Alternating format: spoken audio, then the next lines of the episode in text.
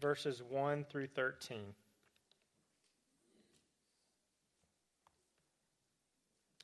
The beginning of the gospel of Jesus Christ, the Son of God. As it is written in Isaiah the prophet Behold, I send my messenger before your face, who will prepare, way, who, who will prepare your way. The voice of one crying in the wilderness Prepare the way of the Lord, make his path straight. John appeared, baptizing in the wilderness and proclaiming a baptism of repentance for the forgiveness of sins. And all the country of Judea and all Jerusalem were going out to him and were being baptized by him in the river Jordan, confessing their sins. Now John was clothed with camel's hair and wore a leather belt around his waist and ate locust and wild honey. And he preached, saying, After me comes he who is mightier than I the strap of whose sandals I am not worthy to stoop down and untie. I have baptized you with water, but he will baptize you with the Holy Spirit. In those days, Jesus came from Nazareth of Galilee and was baptized by John in the Jordan. And when he came up out of the water, immediately he saw the heavens being torn open and the Spirit descending on him like a dove. And a voice came from heaven You are my beloved Son, with you I am well pleased. The Spirit immediately drove him out into the wilderness, and he was in the wilderness forty days, being tempted by Satan. And he was with the wild animals, and the angels were ministering to him. This is the word of the Lord. Please be seated.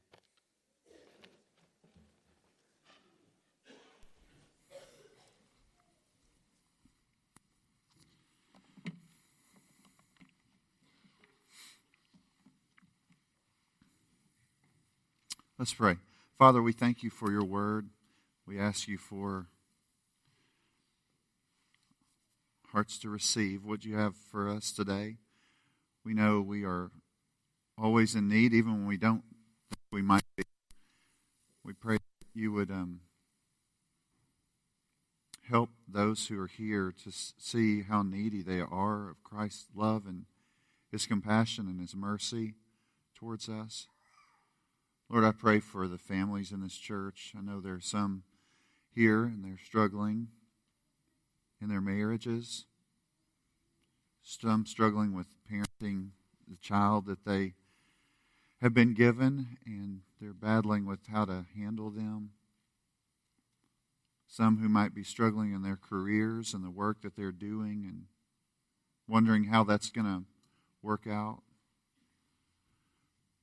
We know, Lord, there's some who are struggling with health issues who are in need of your kindness and mercy in that regard. And we know some here may be struggling with distance from God and wondering if He's forgotten them.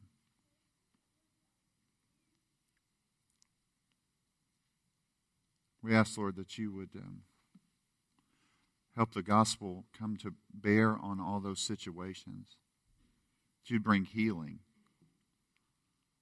That we wouldn't just say we believe the gospel in word, but in practice. And that it would show up in the way that we love each other and what we put our trust in, and all those things. So we ask you to do that this week and in the coming days of our lives, that we would know the gospel in an experiential way in a transforming way. In Jesus' name, amen. Jonathan Pennington wrote an article, I think it was called God Wants You to Be Happy, with a little asterisk at the end. I think sometimes when we think of our lives in this world, we do think of the sorrow of it. And there's no doubt that as a reality. But God really does want you to be happy in the fullest sense.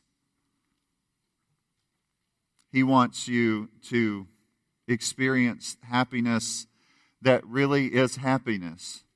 Not just short term, like happiness. He wants you to delight. He wants you to delight in all types of things. Yet we know there is still sorrow here in this life. There is something where there's something that transcends this present life and the struggles and the dangers and the difficulties of it. And it's a story, and it's a story about a person, and that's what we are looking at today in the Gospel of Mark. We are wanting to be happy in the fullest possible way. And the gospel writer wants you to be happy in the fullest way. He wants there to be a joy in your life that transcends some of the momentary difficulties of the present. And they are there and they are real. So sometimes when people kind of make it out to be like, uh, we don't, we're not, we don't want you to be happy or God doesn't want you to be happy. I, I think that's, uh, there are, there's a time for sorrow. We studied all that in Ecclesiastes, but the pursuit of joy in God is the greatest pursuit of your life. And ultimately is the, the place of true happiness. And so I just think we need to keep that in mind as we're moving through this old, tormented world. Uh, and as tormented people at times, where you're struggling and you're crying out and wondering, like, what is, and all of us are looking at what concept or strategy might help us overcome that. And the scripture says it's found in a person. That is, that is the concept or strategy. Some of you may say, well, I need all these other things, but it's still, again, there are all kinds of things that benefit us in this life, but it's, the scriptures are centered on a person, the Lord Jesus Christ, the Son of God, who became man. He is, it's a story of a king who came to rescue the fallen old creation, to restore his kingdom. It's, it's a grand narrative. It's, it was preached before Mark ever wrote this gospel, and it is something you and I need to see and hear. There are all types of troubles, global things, and personal things that all of us face. There are things that some of you are really good at, you know, like not thinking about, like maybe I don't always think about all the global struggles going on in the world. But then there are things in your life where you say, No, I am worried about those, but I'm really good at masking them. And sometimes the more prominent you are and the more you have in this uh, world, the less apt you are to show some of the sorrow. But ultimately, what we're trying to do is say, listen, let's go back and say this whole thing is about the fact that there's a king and a kingdom and he has to rescue it. And he does so. And the scriptures present that. And so, whenever we're struggling with all of these different things, we need to return back to this grand narrative, this, this study of the gospel, the good news, something that brings happiness to the soul beyond what you may be experiencing in the moment. So, when we're looking at kind of, if you think about the Gospel of Mark, um, uh, I, the guy, one of the guys wrote, let me think of his name, Edwards, he says, uh, he calls this the gospel appears in person. That's the way to kind of think about these first 13 verses. And so you see a testimony from Mark in these verses. And he starts out and he's going to kind of give the purpose of what he's writing. Then you'll see the testimony of the prophets and John the Baptist, who is called the forerunner. You may have heard that. And then the testimony of God in, in the baptism of Jesus, where you'll see uh, the Father, Son, and Spirit, they are together uh, in unity. And then you see kind of the, uh, the testimony of the great antagonist, I would call it, where Satan is, it, it, Jesus goes to meet Satan. You know, and so you see that, and you see him, you see his desire to destroy the kingdom, and yet Jesus is going to prevail. And so that's where we are today. So let's look at the purpose of this the beginning of the gospel of Jesus Christ, the Son of God. When you hear the beginning, in the beginning, your minds immediately probably go to Genesis chapter 1. In the beginning, God created. When you see this, the beginning of the gospel of Jesus Christ here, it's almost like a, new beginning. That, that's what it's saying. A new beginning has come. The Son of God has come down, becoming a human being in Jesus Christ. He has come. And all of those promises of the new the, the creation that was broken and all the promises of saying, like, there'll be a new creation, a redemption, are coming to bear here. So we could say, as important as the creation story is, so is the incarnation story. Because you have something new coming to life here. This is new news. It is good news. It is great news. If you think about, um, and, and you can read different writers will talk about this, but this term, uh, euangelion, good news, when you hear that term, it may not mean that much to you, but it was used during that time. It would be used maybe at the when someone went to herald the news about a battle. We won. It's good news. It was declaring good news. And we want good news. We need good news. Some of you probably spend more time sending out bad news. Y'all ever get tired of doing that? Texting bad news, Facebooking like bad news, sharing more and more bad news.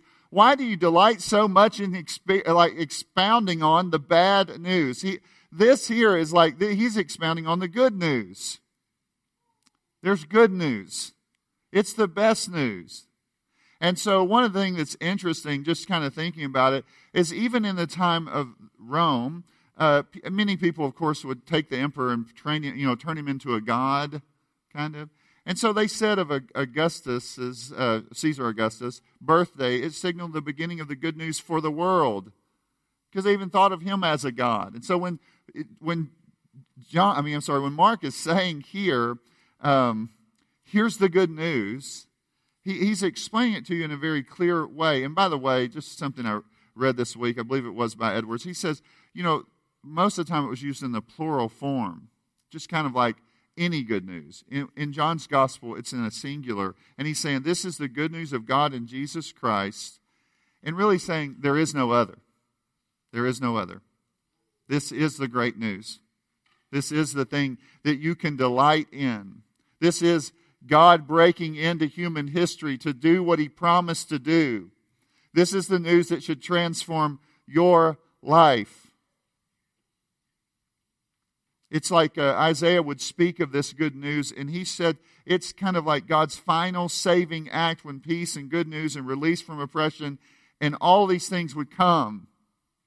This is the good news. It's being heralded by John in this gospel message. We talked about it's not just a biography, it is a message. It is being declared, it is going out to all the nations to hear and believe this good news.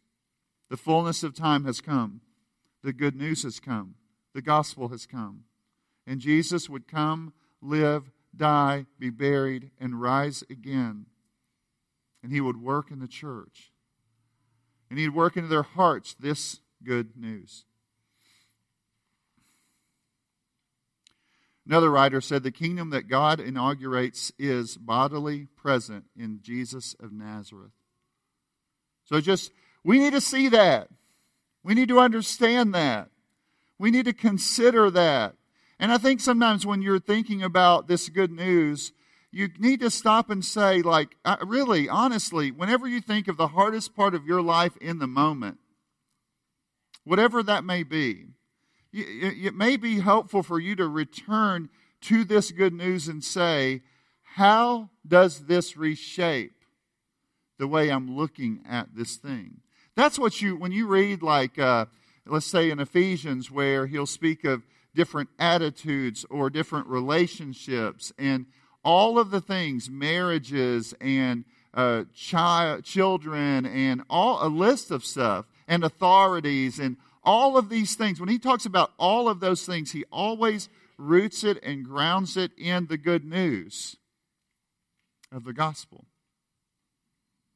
And he helps you reorient your life around that good news.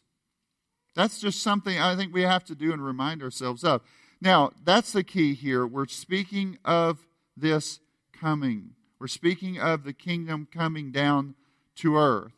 And then we, he continues, and there's this testimony of the prophets and John the Baptist, and this, this, this kind of, they spoke of a forerunner, and then we see the forerunner in like real time. in verse 2 and 3. I will send my messenger before your face who will prepare the way, the voice of one crying in the wilderness, Prepare the way of the Lord, make his path straight.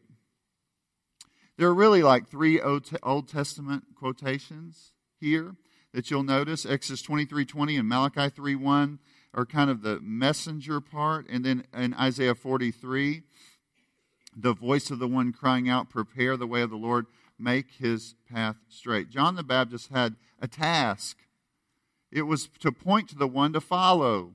It was his purpose. It was what God had him to do. He didn't live a long time. He didn't have a, a much more of a message. He wasn't trying to do anything other than to announce the coming of the Lord. Malachi 4, 5, and 6, you could just mark that and you could go back and look at it at some point. But a lot of discussion around John is uh, the discussion about Elijah. Elijah, who was swept up into the heavens, you know, they were looking forward to his return. In some Jewish texts, they would talk about Elijah not just speaking of the coming of the Messiah, but the coming of God Himself. That, that's bound up in Jesus, the Son of God. Jesus Christ, the Son of God. John the Baptist is bringing, heralding that message. The appearing of Jesus of Nazareth is the coming of the Messiah, the Savior, and it is the coming of God. Who else is going to save us? Throughout all of Old Testament history, the greatest of men, the greatest rescuers, none of them would be able to do what Jesus did. They were flawed. They were men. But he is the God man. And he comes. And the fulfillment of God reigning is found in Jesus. And you see, in part, the first coming, he breaks into human history. And we await the second coming, where he'll restore everything. In Mark, the way of God is ultimately the way of Jesus to the cross, where he will make war and defeat all of our enemies. So you continue forward in verse 4. John appeared baptizing in the wilderness and proclaiming a baptism of repentance for the forgiveness of sins. John is identified as in the wilderness, like the badlands of Israel. It's barren and dry. He's calling them out. He's calling them out of the cities and the places and calling them into this kind of wilderness place, a place where deliverance could take place, a place that reminded them of deliverance, a place like Sinai, right? Where God delivered his people, a place of calling them out because there's a new exodus taking place here. He's also in the place of Elijah, where that would remind you of those things. There's a lot of things that should come into your mind when you are thinking about this. John the Baptist calls them out of the comforts of their life to a baptism of repentance. Their baptism was a symbol of moral and spiritual birth, of new birth. In pre Christian kind of Judaism, the necessity of repentance before the coming of God was something that you would see. Before the coming of God and His Spirit being poured out upon them. So some people would look at this and say that that's kind of what is taking place. You know, other people say, well, it's, it's probably t- uh, tied to that Qumran community that, uh, you know, the Dead Sea Scrolls were found with, where they did all these ceremonial kind of washings. But ultimately, it seems more likely that John's recalling and really reviewing God's foundational covenant with Israel at Sinai. Remember what happened? The people were to be a kingdom of priests and a holy nation. So what they do? They had to go and wash their clothes and purify themselves before entering into covenant at Sinai. It's, a, it's the sign of repentance here. They're washing. It's a picture. It's, sim, it's, it's a, it, it reveals like what is so supposed to be going on in them as they are agreeing with God about their situation. And they're coming in humble, like brokenness over their situation. They're preparing themselves for the coming king. He's calling people out from both like Jerusalem and all the surrounding areas. Later, the New Testament people, the New Covenant community will be called a chosen race, a royal priesthood, a holy nation, a people for God's own possession. And so it, it, it's, it's kind of one of those things where you're saying, and when they're called to that, they're called to repent and believe. You know, in believing, you could say there's repentance, but it's, it's identifying the need of a cleansing, is the picture here. The external symbol in John's baptism was to be accompanied by an internal repentance, a change of mind. You see that in the text? A change of mind about your sin, a change of mind about who God is, a change of mind about like what it means to be in the presence of a holy God and, and what needs to be addressed in your life. Verse 5 And all the country of Judea and all Jerusalem were going out to him and were being baptized by him in the river Jordan, confessing their sins. Has a, a real impact on all around him. But it's really not about John. It's really not about John. It's about the coming king. Verse 6, again, this reminds you of Elijah. You see his clothing and what he's wearing and all of those things that are going on. It's um, uh, all of this is kind of like it's a reminder to say, hey, remember all those promises in the Old Testament about uh, one representing um, uh, or coming before as a, as a representative to herald the, the, the coming Christ? Verse 7, he preached, saying, After me comes after me comes he who is mightier than I, the strap of whose sandals I am not worthy to stoop down and untie. Now, this is interesting. He, he, he'll say later, He must become greater, I must become less. And he's coming and he's, he's saying, As I come to you, I want you to understand there's one coming that is greater than me. He is coming to rescue you in the fullest and finalist way possible. The one that is coming has the ability, we'll find out later, to bind Satan he has the authority over Satan's dark kingdom, the powers over the present age. The king is the king that's coming, he can't be overcome by those. He will overcome them. You will see that in his life, and you will see it ultimately in his death. And John shows in humility that he has submitted to him. He says in verse 8, What I'm doing is inferior to what he will do. I'm going to baptize you with water, a symbol of you repenting and believing in the Messiah that's to come. He will baptize you with the Holy Spirit. It, it, what he's doing is greater than what I'm doing. That, that's what he's saying. The, you know, in the Old Testament, when the Holy Spirit was to come, that would come because God brought the Spirit. So the picture here, I think you, as you see this claim, Jesus is the greater one. He will come in the power of God. The spiritual power of the messianic baptism, the Holy Spirit coming on us, right, transcends what John is doing out there. So, the gospel appears in a person. We see its purpose. We see the forerunner who was announced and now has come. And then we come to the baptism of Jesus, which is really, you could say, God testifying, God's testimony to what is taking place. In those days, Jesus came from Nazareth of Galilee and was baptized by John in the Jordan.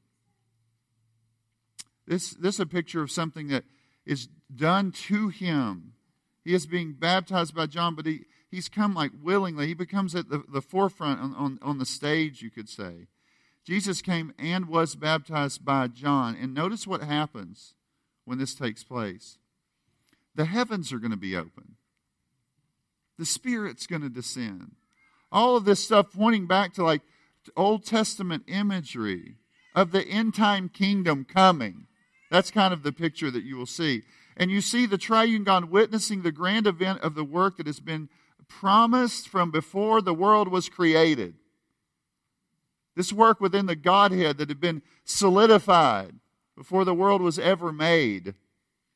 Verse 10 And when he came out of the water, immediately we, he saw the heavens being torn open and the Spirit descending on him like a dove. The opening of the heavens at baptism inaugurates the long awaited return of God's Spirit, God dwelling with man. Remember, there was 400 years of silence, and as we silence, and you're thinking, like, what is going to happen here? God made all these promises. Will He keep them? And all of a sudden, this comes crashing down. Heaven's torn open. And God comes down. That, that's the idea, the presence of God dwelling. And again, the triune God, Father, Son, and Spirit cooperating together in this working out of the kingdom coming down. This is good news. This is something that should change the way you think of life. When we think about the rescue of God, the Spirit falling, this should remind you both of the Red Sea when he, God comes down and parts the waters and guides the people it should remind you of the temple being torn in two when the Spirit comes crashing down. Uh, uh in, the, the, we, we, in the sense of like the work that's being done here, heaven's being open, like, and, and really, that's, we, Ben and I had a big discussion about this last night. Sorry, I just mentioned his name. I was not supposed to do that. Uh, but we discussed this in a big way last night about what is that, that to come into the presence of God and to know His, his presence with us. I mean, that's, that's a huge deal. The Spirit falling on uh, them and, and heaven coming down is a big picture for us to understand what has taken place. In the baptism and the crucifixion, we see these supernatural occurrences revealing that Jesus is the Son of God. So I think it's important for us to just consider that. It also shows us that Jesus has been filled and equipped for the ministry by the Spirit, is one of the things that you see. And then the next thing you see is that there's this voice from heaven You are my beloved Son. With you I'm well pleased. One other time this will be said about Jesus, and it's in the Transfiguration. So, in his baptism and in the Transfiguration, God is going to speak of him being his beloved Son. And this reminds you of something in the Old Testament where this would be spoken of as this mysterious servant comes on the scenes and, and he is like, um, he, like the light has come, has shown up, you know. And so, you know, when you think of all different types of people in the Old Testament, they are called friends of God and servants of God and chosen ones of God and men after God's own heart. But only with Israel and the king are they called like sons. But this is the Son in whom He is pleased. It means that when you look at all the others, you say, they failed. You look at Jesus, He prevailed in every way, He was obedient in every way. He is God's Son that He is pleased with. It gives Him the ability to do a, a work that no other could do. He represents us in a perfect way. He is the son that we could never be. And by our union with Him, we can be adopted into His family. That's kind of the picture here. As He's empowered by the Spirit, too, I think it's important to see that only God could act in the way that He did. Only God could do what this, this king is doing, this heavenly king. He has come and He is doing things that no one else could do. He is reversing all of the curse. That's what, that's what he's doing. He's forgiving people's sins. He's healing the sick. He's casting out demons. He's telling the true intent of things. He's showing perfect wisdom. All of that stuff Jesus is doing. And so when we're looking at this, we're saying to ourselves, Jesus has come. The gospel, the good news has come in a person. The, the forerunner spoke of it the baptism, God identifies to us this is what this is. God speaks to us and He heralds that message. And then when we see God's Son meet the adversary there, it's in a way of Him saying, like, when He goes out to meet Him, it is proof, it demonstrates that Jesus really is the faithful one. It shows us, when you're looking at that, it shows us that God's Son, truly, the one we're looking at, is truly God's Son. it says in verse 12 that the Spirit immediately drove him out into the wilderness. He's been driven out. He is not uh, just kind of walking along and ends up in the wilderness.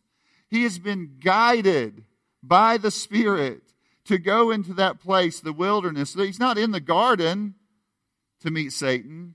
He's not in a perfect place. It is a frightening place. It is a scary place. So once his public ministry has been brought to the forefront, then immediately he goes to meet the, his, the, the, the antagonist of the whole story, the one who sought to destroy the kingdom, the one who has the, the prince of the power of the air, the son who's kind of guiding the sons of disobedience. He goes out to meet him. And John wants you to know at the outset whatever you see going on, know this that Jesus has already met with Satan and he defeats him. Satan has no power over him, no authority over him. He goes 40 days and 40 nights into the wilderness to face Satan, to be tempted by him. And Satan inadvertently is a witness to that. He is a witness to the Son of God having the power to stand against the foe that has sought to destroy the kingdom. He is ushering in the new day. The new day is dawn. Light has shone, and all of the darkness now will, will be faced, and he will defeat it. This is why it's good news. Because the darkest aspects of your life, the darkest aspects of your soul, the ugliest things that you have ever seen, the most frightening things, the things that which you wish you would never see, the things that you don't want to see. All of that darkness bound up here as he faces the great enemy of God and his people, and he prevails. He willingly goes. He does the will of God as he does always. In verse 13, he was in the wilderness 40 days, being tempted by Satan, and he was with the wild animals. Just a picture I think, there of just the, the situation, the frightening nature of it. Sometimes with my boys, we'll go to certain things and somebody will say, like, you know, it's like, um, it's almost like uh, Scooby and Shaggy, you know, like stepping into places. And it's like everybody's scared, you know, and we'll say, ooh, like last night we came up here to play ping pong. You know how you go up to the church and there was one light on. And, and they were like, uh, who left that light on? I don't know. You know, and it's like, somebody did. Think somebody's in there? Mm, y'all want to go in first? No, no, no, no, no. You know? But I think it's important when we say this Jesus in the darkest of places, not just make believe, not just stuff that makes a child nervous, rightly so, right? He goes into the darkest of places, and he is tested and proven to be the divine Son that the Father said that he was.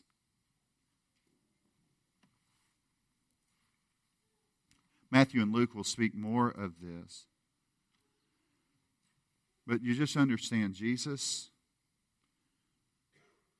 would not bypass the cross and accept the crown until he had first given his life. He was to lay down his life for his people. And so, I think it's just important to understand that. His test of faithfulness showed him to be the faithful son. And when we finish this out today, I think it's just for all of us to say, why is this such good news? It's because all throughout the whole Bible, there's this longing for God to be restored to man. That, that's the whole Bible is about how can we be restored? Because if, if things are right, things are right. If things are restored, then all of what humanity ought to be will be restored. The place will be restored. The people restored. Everybody's longing for the return of the king and his kingdom to be set up, and everybody that fights against it to be knocked down. And so we're seeing, as Mark is is uh, explaining this to us. He says this is the good news that is the final good news that brings joy to the human heart because you see that this one that has come is coming to save a people for himself so that they can forever be restored. And we have a tendency to not see that. And we, we forget it day after day after day. A lot of our wars with one another, a lot of our fights with our spouses, a lot of our struggles with our children, a lot of the struggles with those in authority over us, a lot of the things that we see that darken this present world and feel like a, uh, this, this uh, oppressive thing going on, all of that stuff, that's real stuff. But Jesus has come and the good news of the kingdom has been announced and it is explained that he came to this earth and it, his, his reign is inaugurated there. And the fullness of that is yet to come. But, but it did come crashing down and he has transformed lives and he is doing that today. And if you are today, you are in Christ. If you have trusted in him, you are no longer outside of blessing. You are in his blessing. You are no longer separated from the Spirit. His Spirit indwells you. You are no longer like uh, in a situation where you're damned and without hope, but you've been forgiven.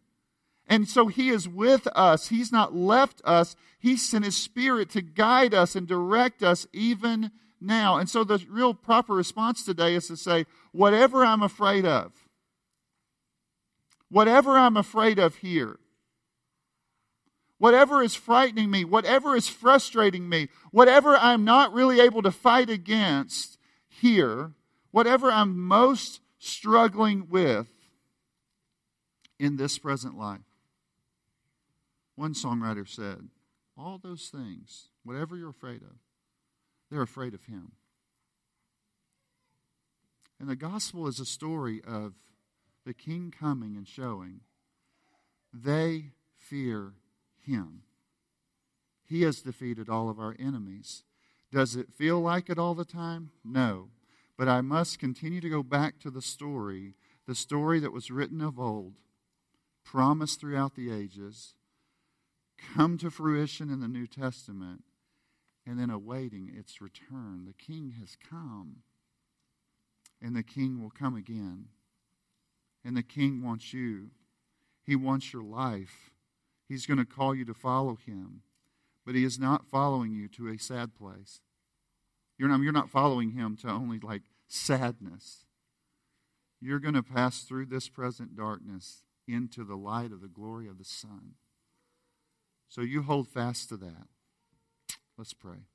Father, we thank you for your word. We ask for the ability to see what we cannot see with our own eyes. We ask for this to come alive to us, to change us, to transform us. We ask, Lord, for all who are here to be reshaped by this message, to be transformed by it. In Jesus' name, amen. If you would stand with me at this time.